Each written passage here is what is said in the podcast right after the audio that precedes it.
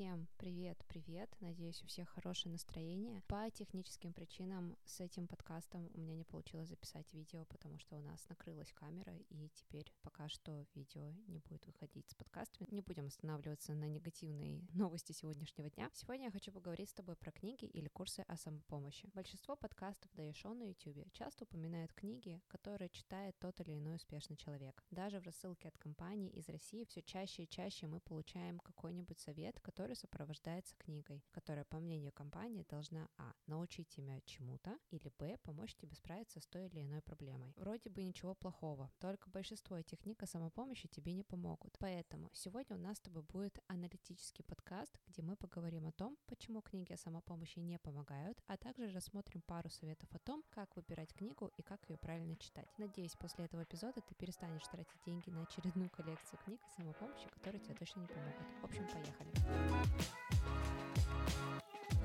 you. Скажу сразу, я не против Ника самопомощи. В каких-то случаях они помогают, мотивируют тебя, ну, или история, рассказанная автором, совпадает с твоей историей. Тем не менее, хотела бы поделиться статистикой об индустрии самопомощи. По данным сайта Deals Health, индустрия самопомощи достигнет оценки в 14 миллиардов долларов к 2025 году. Большинство потребителей продуктов на тему самопомощи – женщины. Сейчас насчитывается более 86 тысяч книг на тему самопомощи, а также миллениалы как главная группа потребителей потребители готовы тратить от 300 долларов в месяц, чтобы получить какой-либо сервис, который решит их проблемы. Причин, почему книги или курсы самопомощи не помогают множество. Вот некоторые из аргументов. Первый. Большинство книг по самопомощи написаны от лица автора, что значит в этой книге они описывают свою жизнь и проблемы, с которыми они столкнулись. Некоторые проблемы будут пересекаться с твоими проблемами, но у автора своя история, а у тебя своя. Второй аргумент. Авторы часто анализируют свои действия и техники, которые помогли им достичь успеха. Правда, залог успеха – это не только эффективная техника. Нужно оказаться в правильное время, в правильном месте, но еще и удача. И третий аргумент – успешность равно таланту плюс усердная работа плюс удача. Множество людей талантливы и трудолюбивы, но не у всех получается стать успешным. Фраза «оказаться в нужное время в нужном месте» опять оказывается ключевой. К дополнению профессор Амстердамского университета университета стратегический коуч Йорн Крайнбрик указывает на четыре случая, когда такие книги не работают. Первый. В книгах могут даваться плохие советы. Не все авторы психологи и психиатры. Если начитанный человек с какими-либо базовыми знаниями психологии прочитает и забудет эту книгу, то человек, который впервые сталкивается с этой тематикой, может воспользоваться советами, но в конечном итоге они могут навредить. Второй. Эффект плацебо. Когда ты читаешь книгу о самопомощи, в тебе возникает всплеск энергии, желание поменять свою жизнь прямо сейчас. Но дело не в книге, а в том, что ты решаешь обратить внимание на свои эмоции и мысли. На короткое время ты обретаешь надежду. Проблема в том, что после прочтения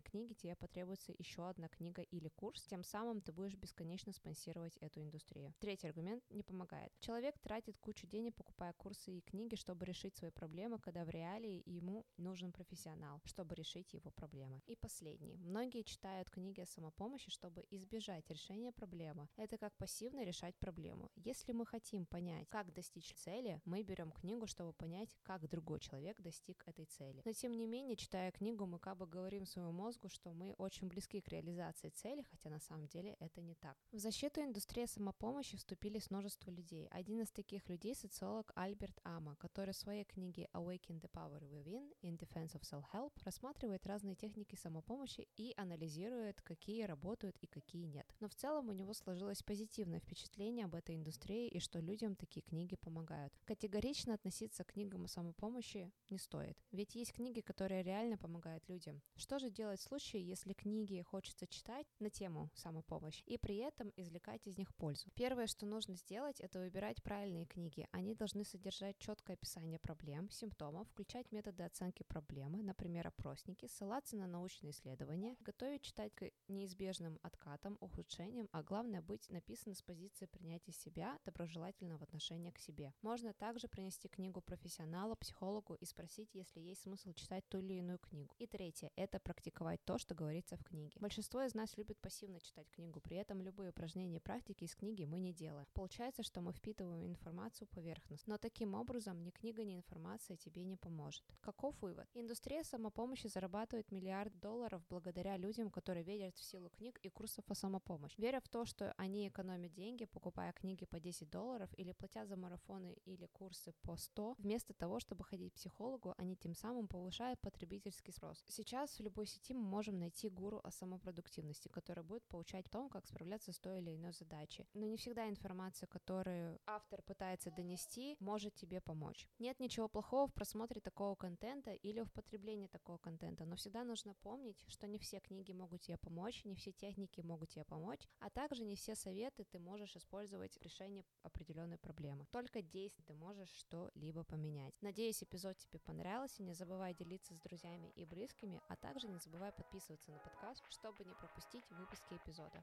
С тобой была Катя, и до скорой встречи.